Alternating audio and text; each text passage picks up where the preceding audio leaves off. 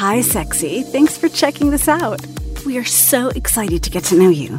Your story is being uploaded right now. I know you're going to love it. But before we get started, do me a favor and write down this code. It's erotic50, E R O T I C 50. What's that about? Well, it's your key to unlock 50% off and free shipping on adamandeve.com. Man, are they generous. Just enter erotic50 at the checkout, and there you go. This big discount on almost any item in their sex emporium. Oh, and a little hit some of the toys go so good with the stories you're about to hear. Enjoy! I used to date a cop. His name was Thomas.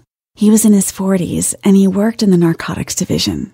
One of his biggest hobbies was researching local crime history, especially crimes involving prohibition in the 1930s. His interest and his knowledge of it made him a kind of celebrity historian. So picture this Thomas, my cop boyfriend, dressed in a dark blue suit that framed his strong, slender body. And picture him wearing aviator shades, his arms folded across his chest, sitting comfortably in an antique room with floor to ceiling bookshelves. This is how he was photographed for a men's fashion magazine. They were doing feature stories on law enforcement officials who had made significant contributions to the history of crime in America. The editors couldn't resist. And now, this is how I always see him. Once, when we first started seeing each other, we went hiking at a wildlife refuge that 75 years or so ago was a working farm. It was a sprawling 700 acres of lush farmland, rimmed with large stands of old growth trees. And you could walk the trails or the old road for miles and never run into anyone. The temperature had dropped into the 40s by early afternoon, but we headed out onto the trails anyway, enjoying the crisp air and the way the low hanging clouds muffled our voices. Neither of us were dressed warmly enough for the weather, so we walked through sycamore and sugar maples, watching the russet leaves floating down from the sky, his arm around my shoulders, holding me close, as much for affection as he was for warmth. He'd recently told me about this place, about little cabins tucked into the hillsides. Some were furnished and used by hunters in the depths of winter when the cold and snow kept them from finding their way out. Most of the cabins were very old, built sometime in the mid 1800s, and used by moonshiners and fugitives as a safe hiding place. That day, I hoped to find one. Thomas put his gloved hand around the back of my neck and shook me gently, playing. I looked up at him, black knit cap pulled down around his ears, and a cigarette clasped between his lips. I heard a while back, he said, that in the 1930s some bootleggers came out here and hid in one of the cabins. Thing about it, though, is that they were a couple. A couple, I asked. What do you mean? Like Bonnie and Clyde? Well, yeah, something like that, he said, and stopped. We were standing in a clearing at the crest of a hill, looking out across countless miles of field and forest. In the very far distance, we could see a thin trail of smoke rising from some farmhouse far in the distance. As we stood there, he told me how the bootleg couple had made their way through the woods one winter during their escape from the city police. They had been in love and had only returned to bootlegging as a way to survive after the wake of the Depression. They'd never been violent, but had only been caught transporting liquor into town. And so, on that snowy winter day in the 1930s, the couple found their way to one of the little cabins. There, they passed the time making love on the floor in front of the wood burning stove. He would caress her sweet face, hot from the fire, and lightly kiss her forehead and then her lips, while she lovingly stroked his strong, lean thighs.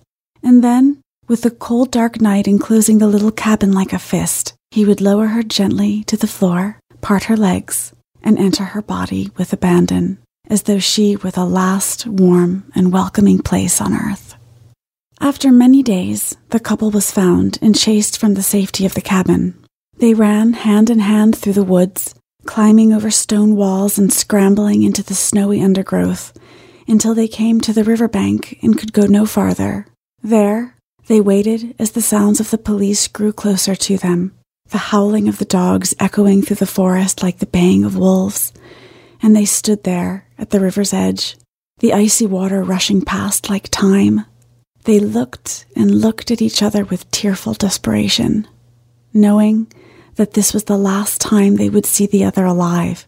And then, without a word between them, they plunged headlong into the frigid water and let it carry them, embracing, away from all danger, away from the world that had been so callous, so cold, and so cruel. We have to find that cabin, I said. You've got to take us there. Thomas looked at me squarely, raised his eyebrows, and said, It's kind of a pull from here, you realize that. I don't care, I said. We've got to find it. It's like paying homage to that couple, don't you think? I suppose, he said as he grabbed me around the waist. I'd do anything to make you happy. After about an hour of hiking, we finally came to a little cabin at the edge of a clearing. It looked every bit as old as I'd imagined, but just smaller. In fact, it looked more like an old corn crib. The knotty wood was mostly covered in moss, and the glass in the two small windows was cloudy with dust. We opened the door and ducked as we walked through the threshold. Thomas went first and pulled a tiny lantern from his pack that illuminated the dim little space. The light revealed a sparse room with an old black wood burning stove, a small round table with two chairs, and a strange wooden platform bed that was surely designed for sleeping bags. There was a counter near one of the windows and some cabinets, and in the corner, we found a shovel and a broom. Without saying a word, we looked at each other, smiled, and set to work cleaning the room. I knocked the cobwebs from the rafters while Thomas started to prepare a fire in the stove. Before long, we had it looking and feeling much more hospitable than it had been. The musty smell was replaced by the amber tinged aroma of burning hickory wood that cracked and sizzled in the iron stove. We hadn't packed sleeping bags, so we made a bed on the platform, using our coats and the extra clothing Thomas had in his pack. It wasn't much of a bed, but it didn't matter, because the room had become warm and comfortable.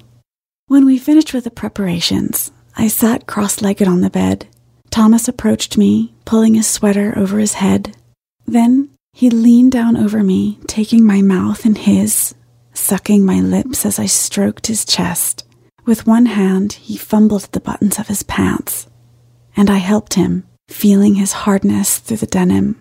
He never stopped kissing me as I slid my hands through the zipper, freeing his massive erection. I caressed it. I massaged the arrow shaped crest of the tip, spreading the pre cum over his skin with my thumb. He surged in my hands and kissed me harder, but I pulled away. I pulled away to bury my lips in his chest.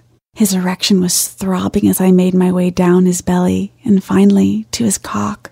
I slid it into my mouth, all of it, down to the base and up again, the tips of my fingers dancing lightly just ahead of my lips, sliding softly up and down his shaft. He lifted me onto the bed, pulled off my pants, and then slid effortlessly inside me, just enough to part my lips.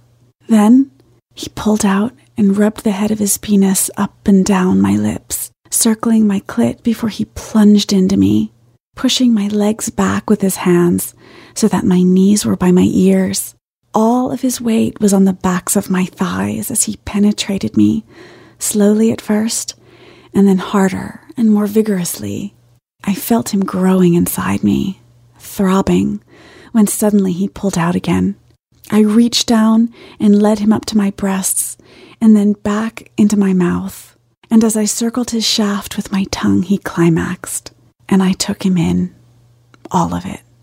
Afterwards, we fell asleep together on that makeshift bed, naked in front of the little wood burning stove that made the lonely space so warm again. And that night, I dreamed of the lovers who had been in that very same cabin so many years before their ghosts lingering in the shadows, pleased perhaps by our lovemaking or soothed by our presence. Either way, finally free to escape this world, happily into the next.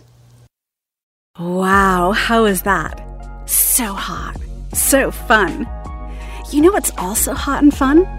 Ordering something from adamandeve.com. They're so generous with us in bringing these stories to you but also helping you out with 50% off almost any item on their site and giving you free shipping. Just enter offer code EROTIC50 at checkout on almost any single item and you'll see the price go down by half. And shipping is for free. Amazing! Erotic50 is the code. So don't stop listening to these stories. We love you. I'll be waiting.